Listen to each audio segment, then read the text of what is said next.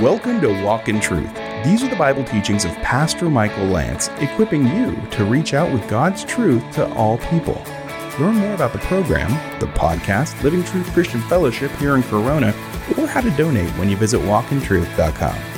Now, here's Pastor Michael and part 2 of his teaching in 1 Corinthians chapter 9 called Paul's Gospel Example.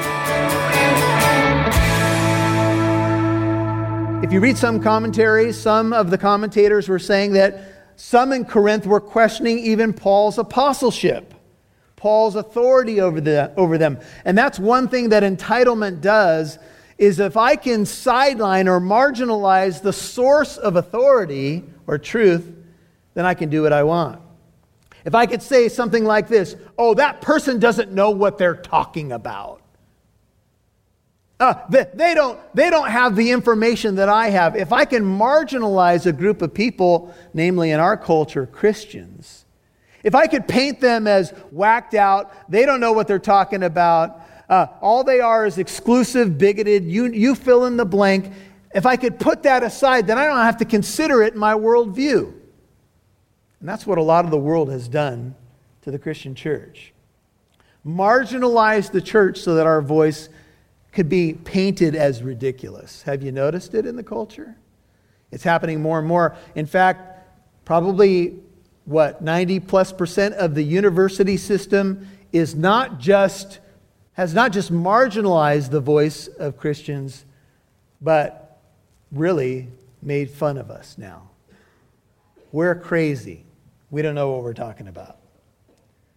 Well, Paul is saying, Look, I have all of these things in my resume. Yes, it's true. I am an apostle. Yes, I saw the Lord on the road to Damascus. Yes, I planted the church that you are now, now a part of. If to others I'm not an apostle, look at verse 2, or to other churches perhaps, at least I am to you, for you are the seal of my apostleship in the Lord. Don't forget about me, Paul might say. Uh, remember me? The founder of the Corinthian church. Remember me? I'm the one that came into town, preached the gospel to you, and discipled you for 18 months. Remember me? Sometimes as parents, that's how we feel, right? Remember me?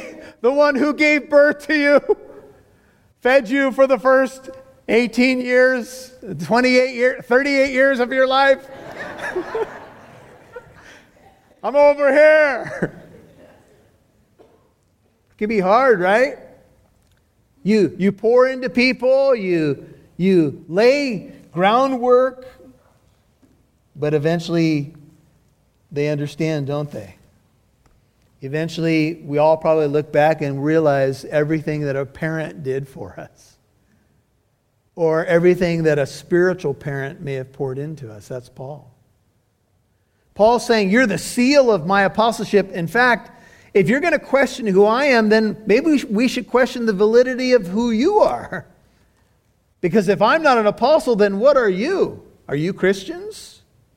You're the seal, the authentication in the ancient world. A seal gave authentication to usually uh, like a container or something that was being shipped. The seal was ownership and authenticity. The church did not belong to Paul, but he was certainly their founder. Look at verse 3. My defense, literally my apologetic, apologia is the Greek word, to those who examine me is this Do we not have a right to eat and drink? Of course you do, they would say to Paul. These are basic necessities. Can't we eat and drink too? Do we not have a right? Notice the repetition of the word right which I think every time is exousia, it's the word really for authority, but it could be translated right. Do we not have a right to take along a believing wife? Remember, Paul was single at this point, even as the rest of the apostles and the brothers of the Lord and Cephas, or that's Peter. Just a side note, Peter was married. So, what was implied in this is that as Peter traveled, did he have a right to take his wife along and have her expenses covered? I would say yes then Paul would say, Well, how much more us, or how much more me? One writer, in talking about Paul, says that Maybe the Corinthians are offended that Paul won't take their money. Because remember, as Paul is in Corinth, he won't take their money. Now, other churches did support Paul, but where he was, apparently he wouldn't take the money directly when he was ministering in that town. And that offended some of the Corinthians. Do you know why? They were so used to paying philosophers and teachers that came into town. And when they gave money to these philosophers and teachers, there was a win win. The philosopher or teacher got the money, but the people who gave the money were able in some way to control them. When Paul said, No, I won't take your money, he wasn't playing their game. Now, it does seem the opposite today, right? It seems like there's a lot of people who won't even bother coming to a Christian church because they think it's all about the money. Some years ago, I was uh, ministering. Uh, working on a friend of mine. We played slow pitch softball together. And I, I, was saying, hey, come to church. No, it's not like that. Oh, it's all a racket. Uh, all they want is my pocketbook. No, my church isn't like that. I promise you. I hounded him. I prayed. I invited and I prayed. Finally, my friend decided to come to church on a Sunday. And I opened the bulletin, and the title of the sermon was The Lord of the Wallet. No! I don't think there was ever a sermon title like that in the 10 years that we were at the church. But this particular Sunday, my friend walked in. I was like, ah, let's go to another church. but maybe the Lord was saying something even in that. Maybe for my friend, his God was money. Maybe that was the providential hand of God. And then again, maybe not. I don't know. but it was really strange that finally he came on a Sunday that that was the message. And many of your friends and family may feel that way as well. They may, they may think, oh, it's just a racket. But Paul wanted to move that away. He didn't want that to be a hindrance. Do only Barnabas and I not have a right to refrain from working? I'm not sure what the relationship with Barnabas was with the Corinthian church, but Paul includes himself. Remember, Paul was a what? He was a tent maker. He had a trade. And I remember years ago, I, w- I had entered into the ministry and I was working for a printing company. And the church had hired me, I should say loosely hired me. I was not paid, but I was put on staff as the pastor of evangelism in the 90s. I was in a staff position, but I worked a full time job, so the church did not pay me any money, and that was fine because that's where I was at. But as time went by, the next five years, I you know, had come out to Corona and I was, I was doing a lot of different things and I was bivocational at the time and I was feeling a little sorry for myself at times. I would make sure that my ministry wasn't getting in the way of raising a family, so I would wait to prepare my sermon after the kids went to bed, and I would stay up late. And uh, I remember I heard I was listening to Chuck Smith preach, and he goes, "I really feel sorry for these seminary students who go to college." And I was waiting for him to speak to my situation and then have to work for a long time and be bivocational. Get my violin out. And then he said, I feel sorry for them if they get a job directly into full time ministry and get a paycheck from that because it never really shows their motivation for ministry.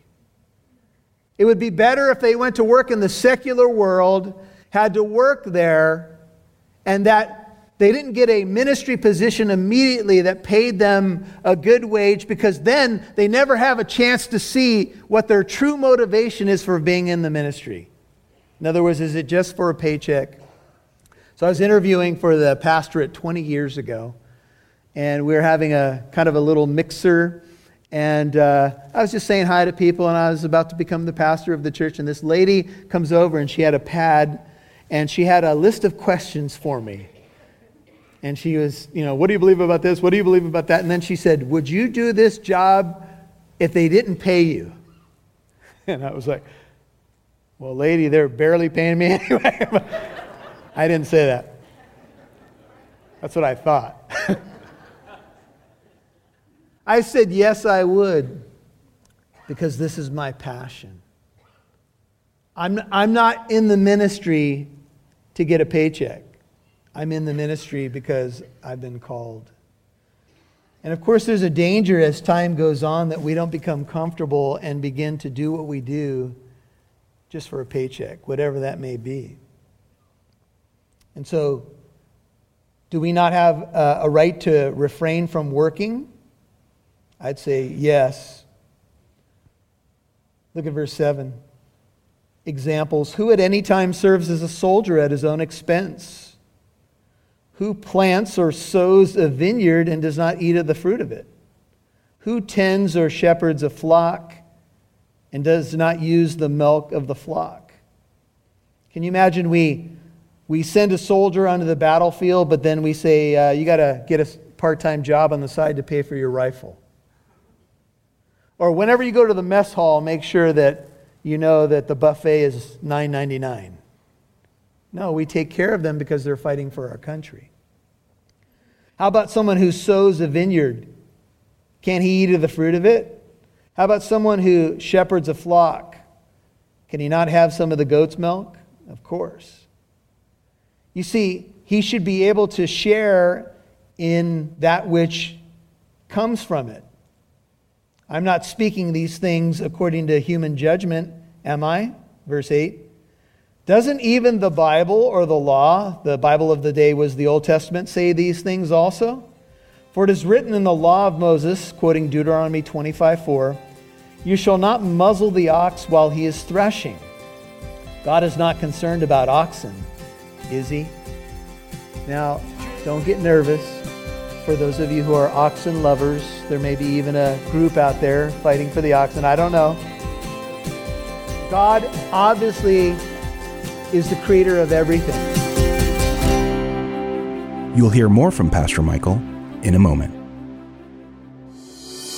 the Ministry of Walk in Truth and Pastor Michael Lance would like to give you a copy of his book, Suit Up Putting on the Full Armor of God. You know, I wrote Suit Up because I sense the need in the body of Christ and really in my own life to be suited up with the armor of God. Armor's for one thing protection. From what? Well, from temptation, from the enemy, from falling, from being wounded, from hurting others. So we suit up, that's the image. We put on the armor of God so that we can be protected and effective in our Christian walk and help others in the battle and the journey. We will send you a copy of Suit Up as a thank you when you send a financial gift of $5 or more to Walk in Truth.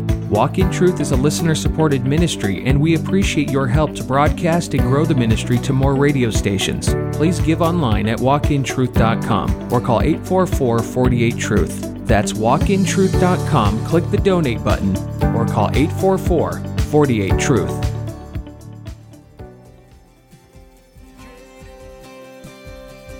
Make sure you subscribe to the Walk in Truth podcast, available on your favorite podcast app. Now, back to Pastor Michael Lance, right here on Walk in Truth who at any time serves as a soldier at his own expense? Who plants or sows a vineyard and does not eat of the fruit of it? Who tends or shepherds a flock and does not use the milk of the flock? Can you imagine we, we send a soldier onto the battlefield, but then we say, uh, you got to get a part time job on the side to pay for your rifle? Or whenever you go to the mess hall, make sure that you know that the buffet is $9.99. No, we take care of them because they're fighting for our country. How about someone who sows a vineyard? Can he eat of the fruit of it? How about someone who shepherds a flock? Can he not have some of the goat's milk? Of course. You see, he should be able to share in that which comes from it. I'm not speaking these things according to human judgment, am I? Verse 8. Doesn't even the Bible or the law, the Bible of the day was the Old Testament, say these things also? For it is written in the law of Moses, quoting Deuteronomy 25 4, You shall not muzzle the ox while he is threshing. God is not concerned about oxen, is he? Now, don't get nervous for those of you who are oxen lovers. There may be even a group out there fighting for the oxen. I don't know. God obviously is the creator of everything. And in the verse, he's saying, Don't muzzle an ox while he's threshing, which within the verse means God cares about the ox. We were in Nepal and India in 2001. I went on a two week missions trip there. And we we're back in the rice fields. And we're going, literally going to share the gospel hut to hut. And I looked to my right, and there was a man plowing a field, a rice field. The water was about, seemed like about a foot or two high in the field. And he was riding on the back of this plow, and this oxen was pulling him. And I was like, no way. And he's there, and this guy was all muscular, and he, he was in bare feet. And I'm like, I, I feel like I've gone back 2,000 years. So we went to this hut, and through a translator, I shared the gospel. And this young, uh, it was a brother and sister, they were probably in their late teen years, were really listening intently to the gospel. And I gave an invitation, and they both opened their hearts to the Lord. It was awesome. And I had gone to a hut during that day where the people, and what happened was, when you went to a hut, they were so hospitable. They would stop everything, even if they were in the middle of lunch, and they would hear what you had to say. Plus, being an American with white skin, they were very interested, like, wow, what are you doing out here, man? So, anyway, I went to one hut. They said they had never heard the name of Jesus before. I was the first one to share who Jesus was. They'd never heard the gospel, never heard about him. So I preach the gospel. This brother and sister get saved, and they want to take a photograph uh, of the moment. And so I was like, cool. And we're all looking around for the sister. Where'd she go? Where'd she go? She came out in a different dress. She had gone to change. And I exclaimed in the middle of the rice fields, Women are the same all over the world. This is awesome. She brought out a new dress. She was in a hut. Where'd she get the dress? I don't know. but it was awesome. Paul says, Are you with me, Bible students? I can make a biblical argument too. I could say from Deuteronomy in the law that you don't muzzle the ox while he is threshing. Someone might say, Well, then why aren't you taking money, Paul? Or is he speaking 10 altogether for our sake? Yes, for our sake. It was written because the plowman ought to plow in hope. The thresher to thresh in hope of sharing in the crops. They ought to do so in the hope of sharing in the harvest. Paul's saying, look, everybody works with an expectation of reward, don't you? I mean, if you were working your job all week and your boss said there's a 50 50 chance I'll pay you at the end of the week, that, would, that would be kind of a hopeless feeling like, I don't know if I'm going to get paid or not. That might affect how you work. Paul says, if we sowed spiritual things in you, is it too much if we should re- reap material things from you? This is Romans 15 27. Yes, they were pleased to do so, Gentile offering to the Jews, so that they are, they are indeed indebted to them. For if the Gentiles have shared in their spiritual things, they're indebted to minister to them also in material things. There have been many pastors, the, the Reeds uh, brought it up, that they are poor. That they, I remember uh, Dr. Dobson telling stories about his dad. His dad was a traveling minister. And he would come home at the end of being gone for months, and his wife would expect that, you know, some offerings had been given to him, and Dr. Dobson would say, you know, my family was really living by a thread. And then he'd say, he'd watch his dad go into another room and confess to his mother that, yes, he made some money, but somewhere along the way, he met someone who was in need and he gave away all the money that he had earned. And that became a living example to Dr. Dobson about what it means to be a person who gives. You see, if others share the right over you, 12, do we not more? Nevertheless, we did not use this right, but we endure all things that we may cause no hindrance to the gospel of Christ. You know, after Paul's made this argument, you want to say, okay, Paul, here, I'm writing a check right now. okay. But the point that Paul's making is even though we have the right, we didn't take advantage of the right. I don't want it. Then, Paul, why did you spend all these verses to convince us that it's only right to pay you? And the laborer is worthy of his wages. Even Jesus said that. Why would you make this case? To point to you to an example that I really want you to feel. Even though we have the right, we didn't take advantage of it.